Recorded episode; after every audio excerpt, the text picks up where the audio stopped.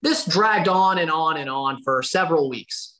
At some point, I gave him a call and, and called him out on it. and Said, "Hey, man, dude, I feel like you're trying to rip me off, and I think I'm just going to go over there and get my stuff back because you're not going to pay me anything." He said, "Sure, why don't you come over here and I'll put a bullet in your head." Hello, fellow risk takers, and welcome to my worst investment ever. Stories of loss to keep you winning. In our community, we know that to win in investing, you must take risk, but to win big, you've got to reduce it. To join our community, go to myworstinvestmentever.com and receive the following five free benefits.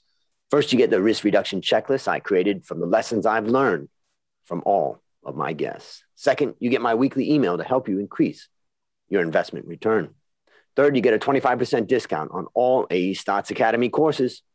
Fourth, you get access to our Facebook community to get to know guests and fellow listeners. And finally, you get my curated list of my favorite 10 episodes. Fellow risk takers, this is your worst podcast host, Andrew Stotz from A Stotz Academy, and I'm here with featured guest Ali Awad. Ali, are you ready to rock?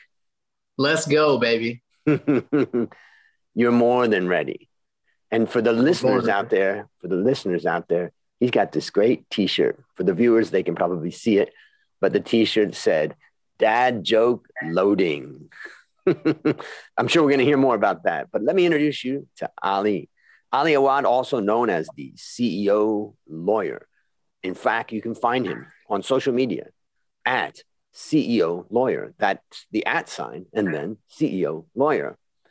And he's a successful lawyer and entrepreneur with his own multi million dollar law firm and media company, where he teaches lawyers, doctors, and other professionals how to brand themselves digitally and generate clients through social media. Ali, take a minute and fill in for the tidbits about your life. Andrew, thank you so much for having me. My name is Ali Awad, and I help injured people make a lot of money. That started as a joke, but now it's trademarked and we advertise the hell out of it. So I am a personal injury lawyer. I'm that guy that's on, you know, every advertisement. You know, you see the buses, you see the billboards, you see the radios. That's what I do. I do car accident cases. And it's kind of crazy how I ended up doing this because I always thought I'd be a doctor or an engineer like my dad or, you know, anything else. But my specialty is personal injury law. And my kind of claim to fame is in 2018, where I spent $5,500 boosting ads from my phone and generating $3.2 million in revenue for my law firm.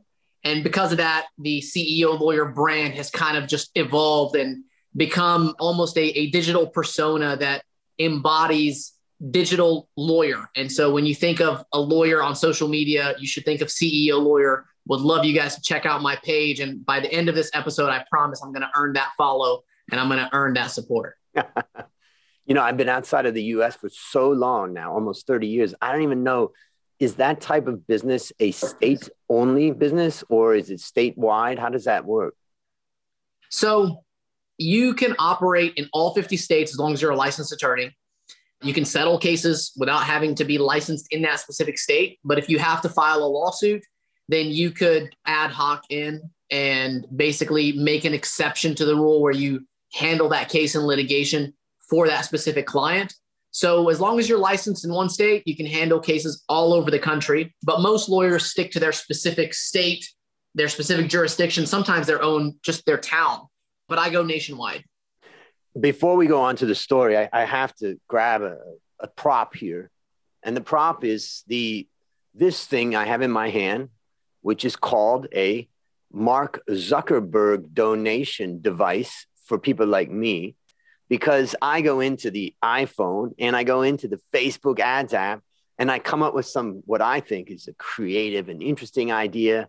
And then I boost that in some way or another and I get nothing like most people. And I'm just curious if you could give us like one tip from your experience, maybe one little story or something that tells us like it can be done. You can get it at some point and make it work. Sure. So just to give you an idea about the size of my operation right now, you know, in, in 2021, we spend a quarter million to a half million dollars a month in digital ads, generating a couple million dollars a month in revenue.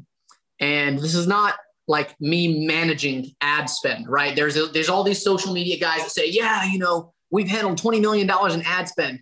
No. When you spend $20 million out of your own money versus spending 20 million out of someone else's money, that's a very big difference. So don't talk to me about managing ad spend unless it's coming out of your pocket. So we spend a ton of money. And here's, I'll tell you what most people make a mistake with. And without even seeing your ads, I'll tell you your videos probably don't have the following. So, in order to have an hold on, you got to slow down, ladies and gentlemen. Grab your pen, grab a piece of paper. If you're in your car, stop, pull over, and listen. All right, I got my yeah. pen. I'm about to I'm about to drop some bombs, and even though I'm Arab, please understand that that's a metaphor. You know? Here peace loving show. Can, yes, sir. Here is how you can convert your video ads and make them client generating machines. First, understand this. If it looks like an ad and it smells like an ad, it's probably a piece of shit. Mm. People don't go on social media to be advertised to. They go on social media to be entertained first and educated second. How do you do that? Within the first three seconds, you must, you absolutely must do whatever you can to grab that person's attention. You are competing against the cutest puppies and kittens, against fitness experts, against multi million and billion dollar conglomerates, and you expect someone to sit there and watch your really crappy ad with your big, ugly, stupid face? They're not going to do that unless you do this. Here are a couple of tips that I've used over the years that are extremely effective when you're trying to grab people's attention. And I call it the hook. The first three seconds of the video must have a hook. One three, not 30, ladies and gentlemen. Three. Three the first three seconds. Generally, and here's the thing if someone stays on your video for more than three seconds, the likelihood of Facebook showing that video to more people drastically increases. So you have to grab their attention within the first three seconds. If they stay for more than three seconds, then you can probably get them through half of the video. If you get them through half of the video, Facebook will reward you by showing that video to more people for less money. So you are stealing money from your pockets, from your family, from your children, if you have them, if your videos are boring. So you have to have a proper hook. Here's how you do it use your hands, grab people's attention, literally grab their attention on video and say, hey, stop what you're doing right now and watch this video. I promise you, you do that on your advertisement, people will stop because guess what? That's a pattern interrupt and they're not used to it. So use your hands. Stop what you're doing right now and watch this video. And so by getting that hook, now you've got their curiosity and now you need to keep their attention. So in the hook, I like to start with grabbing their attention. Sometimes I like to have a prop. So if you're in a flashy business, throw some cash at the screen, you know, do the ostentatious thing. Just hold the craziest thing ever. You can literally have a big fat kitten in your arms and I promise you, it's going to get people to stop and watch what's going on here. And I'm a personal injury lawyer. Like it makes absolutely no sense for me to be doing these ostentatious things, but I promise you, it will work. It has worked for me and it will work for you.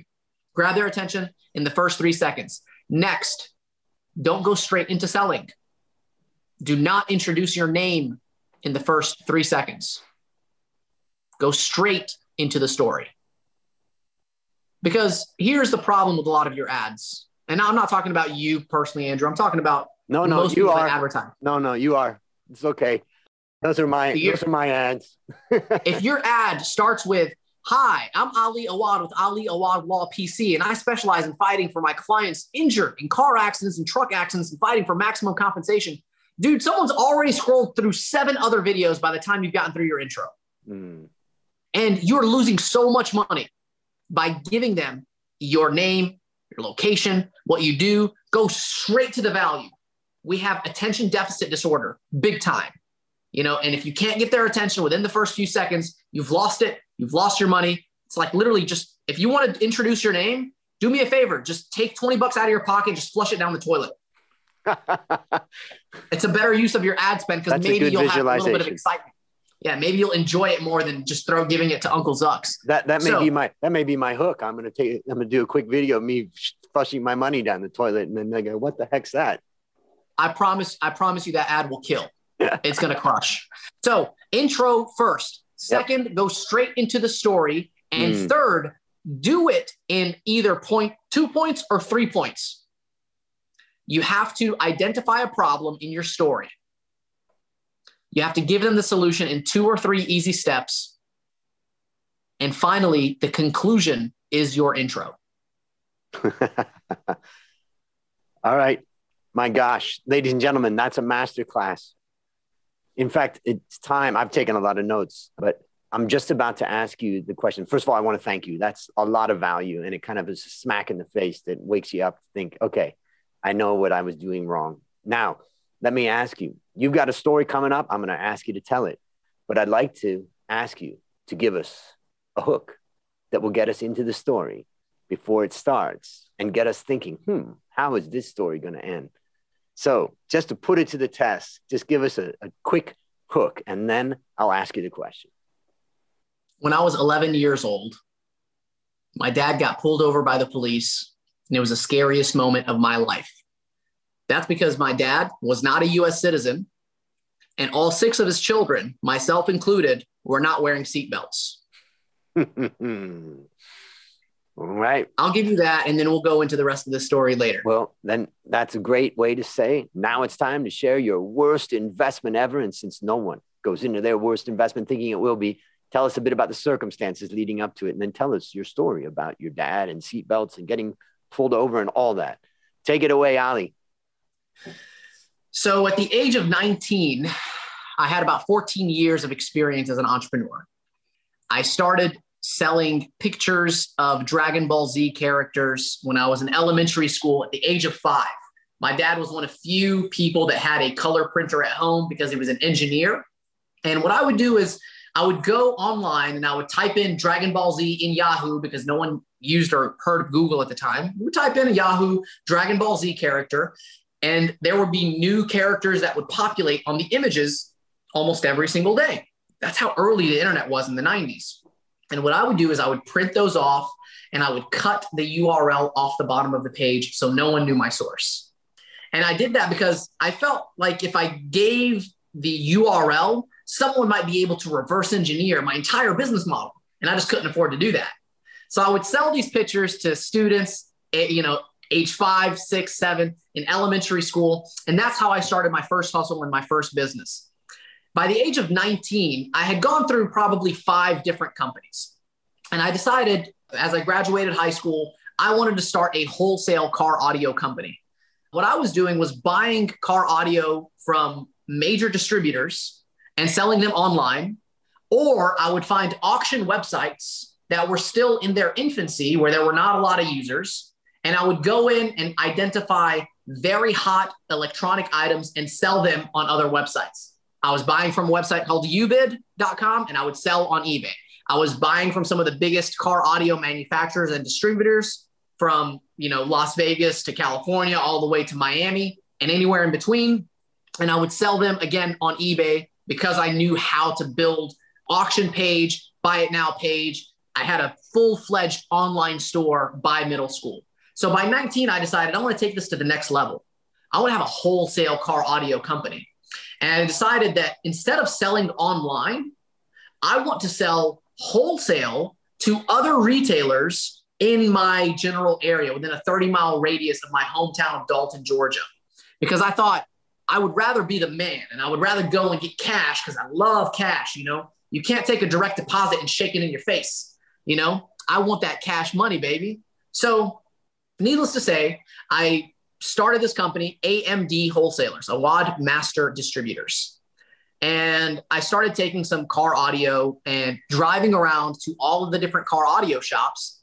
And I quickly realized that most retailers are not going to buy from a 19 year old kid that has a bunch of car audio shoved in the trunk of their mom's car. So that was a wake up call, but it, I didn't let it deter me. I just kept going. I kept hustling. And eventually I worked my way up to landing a major account in New Orleans, which was about, I don't know, four or 500 miles away from where I was located. I found these retailers out there. They were Arab, Palestinian, just like me. Muslim. So I thought, hey, you know, we, we can vibe. We know we're from the same hood. And I said, these are great customers. So the very first time they placed about a fifteen or $18,000 order with me, I went and drove all the way to New Orleans with my dad and my brother. And we were so excited. You know, we got to know the family. I was like, hey, this is our first major deal. Let's go and get this money. And we delivered it. And while I was there, I remember standing in the retail store and as a an example of how great my product was, I helped them sell the product that I was giving to them wholesale to a retail customer for like 20 times more than I was charging them. I remember it was a pair of Elf audio door speakers. I sold it to the customer for a thousand dollars and their wholesale price was $50. And from that moment on, they were like, dude, this is the stuff. This is what we want. So they paid me for the order. I drove home happy with a bunch of cash and I was feeling good. Now, on their second order it was for $25,000. Same thing, load up the big old trailer with car audio. This time I went by myself. Said, look, I, I know my, my way over there. I'm just going to go over there, drop off the car audio, come back. And this time they gave me a stack of checks. They said, hey, we're going to give you this post dated checks. And we just want you to deposit them two or three weeks out and just kind of give us a little bit of time, but we'll pay you, no worries. I said, you know what? Y'all are good for it. You know, we have a good relationship. Let's do it. I guess you can kind of tell which direction this went the first check I deposited was for like $6,400. It bounced. Hey, man, ring, ring, ring. What's going on? Oh, yeah, man. Sorry. We had to shut that account down. You know, it wasn't, you know, there was some fraudulent activity in there. You know, I'm going to send you some new checks. Okay. Well, what am I going to do with all these other checks? Yeah, man, just, just don't worry about them. I'll send you some new checks. Okay. Just throw cool. those away. yeah. when are you going to send them to me? Um, yeah, man, just, you know, we, we had to shut the account down. So I'll, I'll just send you some other checks. And then, okay, fine. I waited a week. Okay, man, no checks yet. What's going on? Hey, man, you know, we actually got that account open back up. So if you can just go ahead and deposit that $2,000 check, the next one in the series, you know, it should be good. I'll put a little bit more money in the account so we can get up to speed. Thank you so much for being patient. This dragged on and on and on for several weeks. At some point, I gave him a call and, and called him out on it and said, Hey, man, dude, I feel like you're trying to rip me off. And I think I'm just going to go over there and get my stuff back because you're not going to pay me anything. He said, Sure, why don't you come over here and I'll put a bullet in your head. So at the age of 19, I lost $25,000, which was a lot of money at that time. And I learned number one, don't accept payment in the form of check when there's a potential of it being bounced. That also applies to credit card transactions for people that dispute them. It also applies for people that send you an ACH instead of an actual wire. It applies to literally any circumstance where you're not getting cold, hard cash or a direct wire that is irreversible. So I knew from that moment on, I never wanted to risk my life for a little bit of money. And I definitely, definitely didn't want to work and not get paid. So I decided the wholesale business was not for me. I decided to regress and go back into the retail business. And during that time, I kept selling online, opened up another car audio shop in Kennesaw where I went to college about a year later, and just kept hustling and working until I saved up enough money and decided to go to law school. So that was my worst investment ever. And it was partly because I was blinded by the cash. I thought that, hey, $25,000 is a lot of money, you know, but when something is too good to be true, it is. Yep.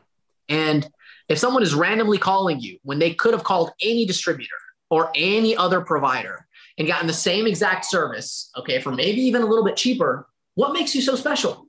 Why would they go out of their way to pay you more money or treat you any differently? And so it's because you're a sucker. That's why. and so I, I learned that the hard way. And I'll, I'll tell you this I used to say that, you know, that was the, the, the last time that I, you know, ever lose $25,000. But to be honest, you know, last month I lost like $200,000 and, you know, it's just all part of the game. But the difference is that I can absorb that loss you can now. Absorb it. And it's, it's calculated risk. So it's a side effect to growth. So I'm okay with it. But that was my worst investment ever, which happened to result in becoming my best lesson ever. So let's go through what lessons did you learn? You know, the like I said, the first lesson is don't accept payment if it can bounce. Yep. Any sort of payment that can bounce, just just don't accept it. Don't be in a high risk business, especially if you want to build a solid foundation. Yep. Second is I want a business that can scale without my involvement. I don't want to be the one that's making the sales all the time.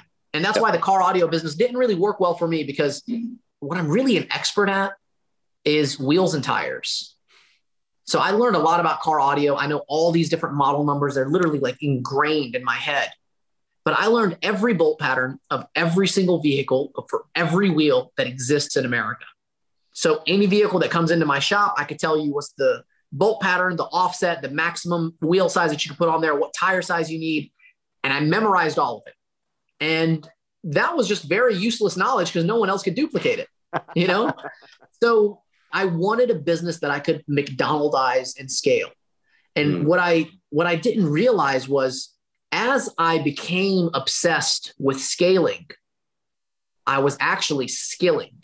Mm. I was mm. improving my skills. I was learning how to try new types of businesses retail, wholesale, online. I was speaking three different languages, grew up speaking Spanish with my friends, English at school, and Arabic with my family.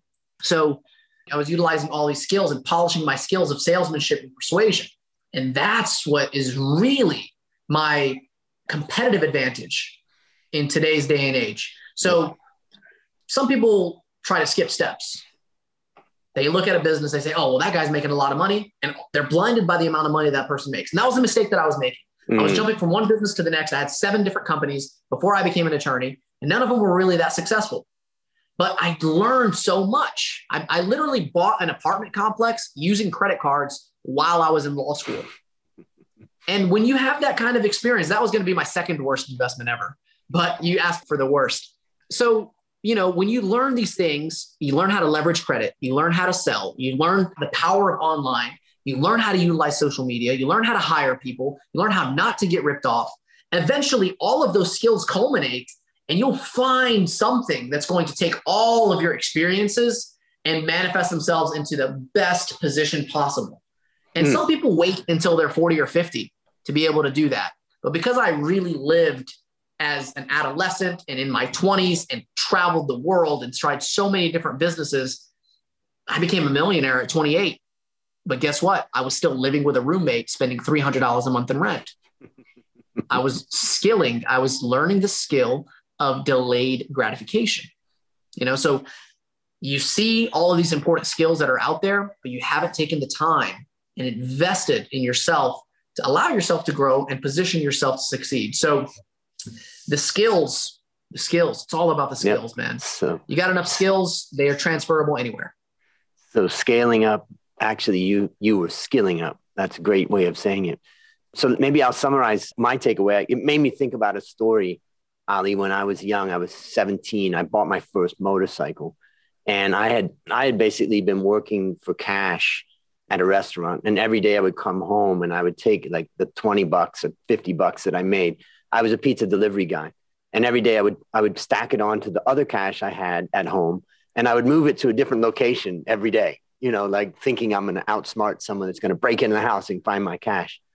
And when I found 500 bucks, you know, when I finally accumulated $500 in cash, ladies and gentlemen, this is the old days when we didn't buy things on credit. We saved up for them. And I saved up my 500 bucks and I went and bought this Suzuki 550, whatever it was, secondhand. And didn't really know how to drive a motorcycle much. I'd just ridden a little bit. I took it out and I drove it home and I had a great time with that. And then time came to sell it. And a couple, a year or so later, whenever it was, a, a guy in my hometown, Tim Hutchinson, bought this motorcycle for me and he gave me a check.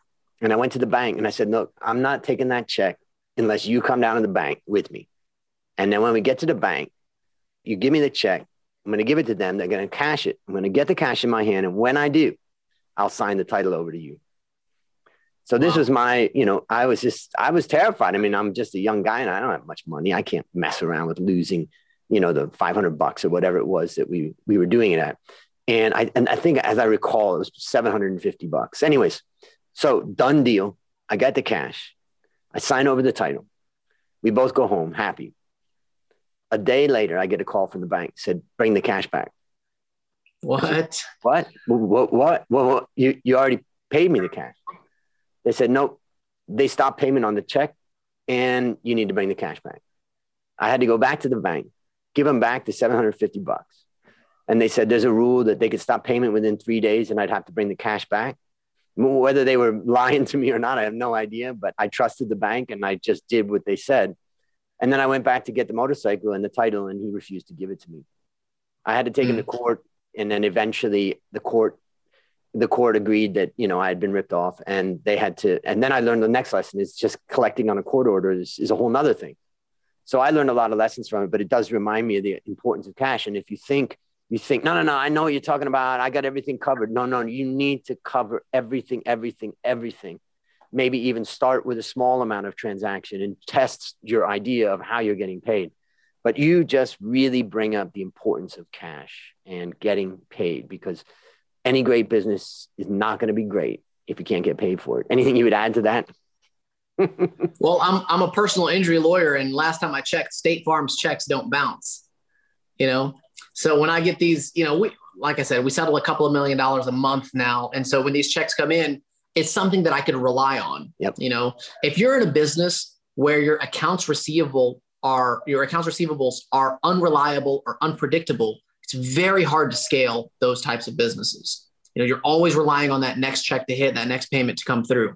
And look, we're in an age now where people don't do cash. People just don't really carry as much cash. Well, what you can do is instead of accepting credit card payments in a high risk industry and using some, someone like Stripe or PayPal, connect your actual bank account to your website for payments. And instead of accepting credit cards, make people pay with a direct deposit. So grab their bank account info if you're in the e-commerce business or something, because there's people can always dispute transactions, mm. right? But do whatever you can to make sure that when you get paid, that money is not going anywhere. Yep. Some businesses have a, a set amount of transactions that get disputed. And maybe sometimes you need to factor that into your costs. You know, hey, yep. this we're in a very high risk industry. 20% of the transactions get disputed. So I'm going to factor that into my overhead. So what, whatever business you're in, make sure that if you're doing the work that you actually get paid and there's a very high likelihood of you getting paid. All right. Last question. What's your number one goal for the next 12 months? Next 12 months, I'm currently at about 31 or 32 employees. I'd like to be at 100. I'm currently spending a little over a quarter million a month in ads. I'd like to get to a million a month. You know, I told myself I'd start five new businesses this year. I think I already did. But I, I really want to focus on diversification because now that I have a kid, you know, my kid just turned a month old yesterday, my first baby, baby Adam. Mm. I'm putting a price tag on my peace of mind and diversification more than just my active income. So I've become obsessed with building a system where it doesn't require my time or my involvement. And so in the next 12 months, I need to have at least one completely new business that can generate consistently seven figures in profit annually. And I want to try to set it up in 90 days. And I actually started a, a new law firm literally today. And here, I'll give you a challenge. Yeah. Set it up to sell it and start by valuing it right from the beginning no, a- and thinking about My, that the, value and the sale. Well, absolutely, because I, have been studying it a little bit. We know we had this discussion offline. Mm. And in terms of valuation of companies, I understand that if you have a residual payment or some sort of residual income on, you know, from, from a particular client, that drastically increases the valuation of the company. And so I'm I'm building a new business that I believe can have some sort of recurring payment method or residual payment model. And I do intend to sell it within about three years.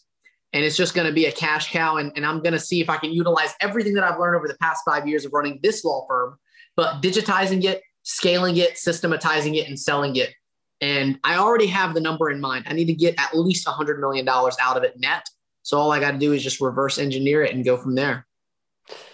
Well, listeners, there you have it. Another story of loss to keep you winning. My measly little number one goal for the next 12 months is to help you, my listeners, to reduce risk in your life and increase return. To achieve this, I've created our community at myworstinvestmentever.com, and I look forward to seeing you all there as we conclude, Ali, I want to thank you again for coming on the show. And on behalf of A Stotz Academy, I hereby award you alumni status for turning your worst investment ever into your best teaching moment. Do you have any parting words for the audience? And I suggest you may want to close that hook about that story, about being in that car without a seatbelt with your dad. When I was 11 years old, my dad got pulled over by the police, and it was the scariest moment of my life. That's because my dad was not a US citizen, and all six of his children, myself included, were not wearing seatbelts. Now, I realized that that fear stayed with me throughout the rest of my life. Fear every time I heard blue lights, fear every time I hear police sirens, and especially the fear of seeing a man in uniform, or even worse, a judge in a robe. Now I figured out how to use that fear as my primary motivator to help others in times of injustice. My name is Ali Awad, and I am the CEO lawyer. While some people and some lawyers choose to fight, I have no choice but to fight. I'm a fighter, I'm a winner, and I promise you, if you hire me to handle your personal injury case, you will succeed and you will walk away with a wad of money. When you call a wad, you win a wad. 833 Ali Awad. That's my story. That's my hook. Thank you guys so much. Feel free to check me out on social media at CEO Lawyer. And Andrew, thank you so much for having me, man. This has been a blast. It's been a true pleasure and an honor meeting with you today. And I hope we can do it again soon. And that's a wrap on another great story to help us create, grow, and protect our well fellow risk takers. This is your worst podcast host, Andrew Stotz, with the best CEO lawyer, Ali Awad, and I'll see you on the upside.